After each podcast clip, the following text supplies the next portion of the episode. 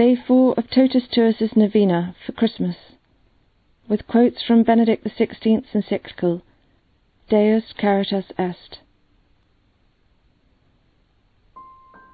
The real novelty of the New Testament lies not so much in new ideas as in the figure of Christ Himself, who gives flesh and blood to those concepts, an unprecedented realism. In the Old Testament, the novelty of the Bible did not consist merely in abstract notions, but in God's unpredictable and in some sense unprecedented activity. This divine activity now takes on dramatic form when, in Jesus Christ, it is God Himself who goes in search of the stray sheep, a suffering and lost humanity. When Jesus speaks in his parables of the shepherd who goes after the lost sheep, of the woman who looks for the lost coin, of the father who goes to meet and embrace his prodigal son, these are no mere words. They constitute an explanation of his very being and activity. His death on the cross is that culmination of that turning of God against himself, in which he gives himself in order to raise man up and save him. This is love in its most radical form. By contemplating the pierced side of Christ, we can understand the starting point of this encyclical letter. God is love. It is there that this truth can be contemplated. It is from there that our definition of love must begin. In this contemplation, the Christian discovers the path along which his life and love must move. Jesus gave this act of oblation an enduring presence through his institution of the Eucharist at the Last Supper. He anticipated his death and resurrection by giving his disciples, in the bread and wine, his very self, his body and blood, as the new manna.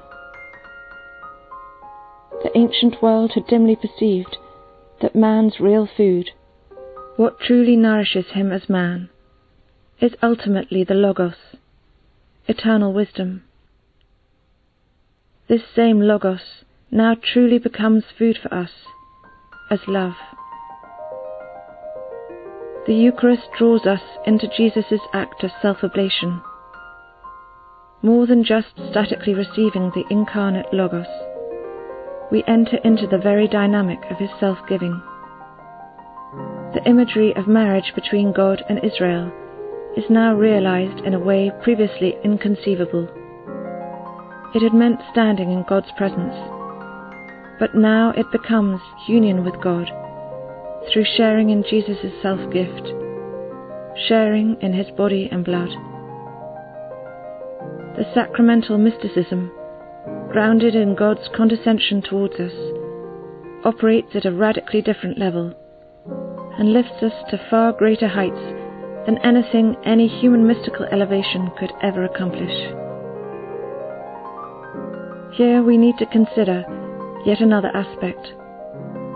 This sacramental mysticism is social in character, for in sacramental communion I become one with the Lord, like all the other communicants. As St. Paul says, because there is one bread, we who are many are one body, for we all partake of the one bread.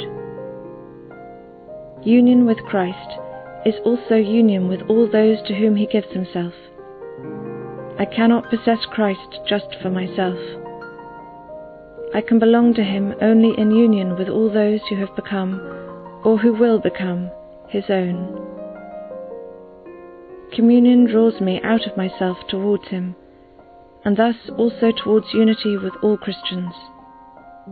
We become one body, completely joined in a single existence love of God, and love of neighbour are now truly united. God incarnate draws us all to Himself. We can thus understand how agape also became a term for the Eucharist. There, God's own agape comes to us bodily, in order to continue his work in us and through us. Only by keeping in mind this Christological and sacramental basis can we correctly understand Jesus' teaching on love. The transition which he makes from the law and the prophets to the twofold commandment of love of God and of neighbour, and his grounding the whole life of faith on this central precept, is not simply a matter of morality, something that could exist apart from and alongside faith in Christ and its sacramental reactualization. Faith, worship, and ethos are interwoven as a single reality, which takes shape in our encounter with God's agape. Here, the usual contraposition between worship and ethics simply falls apart. Worship itself, Eucharistic communion, includes the reality both of being loved and of loving others in turn. A Eucharist which does not pass over into the concrete practice of love is intrinsically fragmented.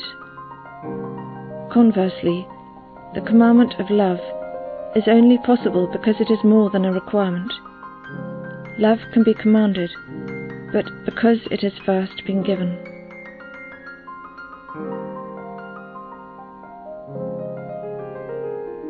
This principle is the starting point for understanding the great parables of Jesus. The rich man begs from his place of torment that his brothers be informed about what happens to those who simply ignore the poor man in need. Jesus takes up this cry for help as a warning to help us return to the right path. The parable of the Good Samaritan offers two particularly important clarifications. Until that time, the concept of neighbour was understood as referring essentially to one's countrymen and to foreigners who had settled in the land of Israel. In other words, to the closely knit community of a single country or people. This limit is now abolished. Anyone who needs me and whom I can help is my neighbour. The concept of neighbour is now universalized, yet it remains concrete Despite being extended to all mankind, it is not reduced to a generic, abstract, and undemanding expression of love, but calls for my own practical commitment, here and now. The Church has the duty to interpret ever anew this relationship between near and far with regard to the actual daily life of her members. Lastly, we should especially mention the great parable of the Last Judgment in which love becomes the criterion for the definitive decision about a human life's worth or lack thereof. Jesus identifies himself with those in need, with the hungry, the thirsty, the stranger, the naked, the sick, and those in prison. As you did it to one of the least of these, my brethren, you did it to me. Love of God and love of neighbour have become one. In the least of the brethren, we find Jesus Himself, and in Jesus we find God.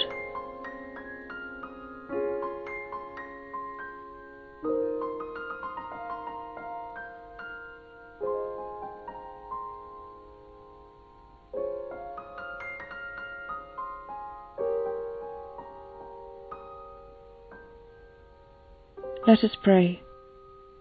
Holy Mary, Mother of God, you have given the world its true light, Jesus, your Son, the Son of God. You abandoned yourself completely to God's call, and thus became a wellspring of the goodness which flows forth from Him. Show us Jesus, lead us to Him, teach us to know and love Him so that we too can become capable of true love and be fountains of living water in the midst of a thirsting world.